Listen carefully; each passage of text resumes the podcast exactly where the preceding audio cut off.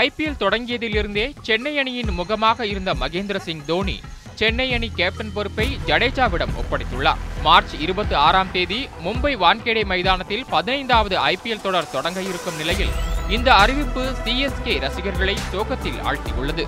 சென்னை அணியின் கேப்டனாக இருந்த தோனி செய்த சம்பவங்கள் எண்ணில் அடங்காதவை.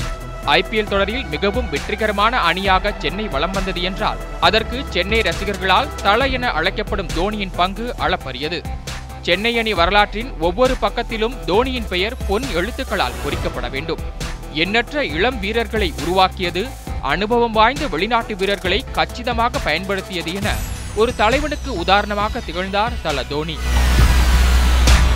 வீரர்களின் மீது தொடர் நம்பிக்கை வைத்து அவர்களின் முழு திறனை வெளிக்கொண்டு வருவதில் தோனி கிணிகர் தோனியே.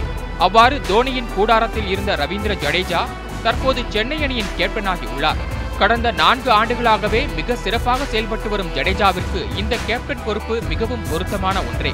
அடுத்த பத்து ஆண்டுகளுக்கான அணி கட்டமைப்பில் கவனம் செலுத்த வேண்டும் என தோனி சொல்லியிருந்த நிலையில் ரவீந்திர ஜடேஜாவை கேப்டனாக்கி உள்ளது அணி நிர்வாகம். நாற்பது வயதை எட்டியுள்ள தோனி தனக்கு பிறகு சென்னை அணிக்கு சரியான தலைவனை தர வேண்டும் குறிப்பாக தான் விளையாடும் காலத்திலேயே உருவாக்க வேண்டும் என்ற எண்ணத்தில் இந்த முடிவை எடுத்துள்ளார் என்பது வல்லுநர்களின் கருத்தாக உள்ளது. தலைவனாக இருப்பதற்கு கேப்டனாக இருக்க வேண்டிய அவசியமில்லை என்ற விராட் கோலியின் கருத்து தோனிக்கு சரியாக பொருந்தும்.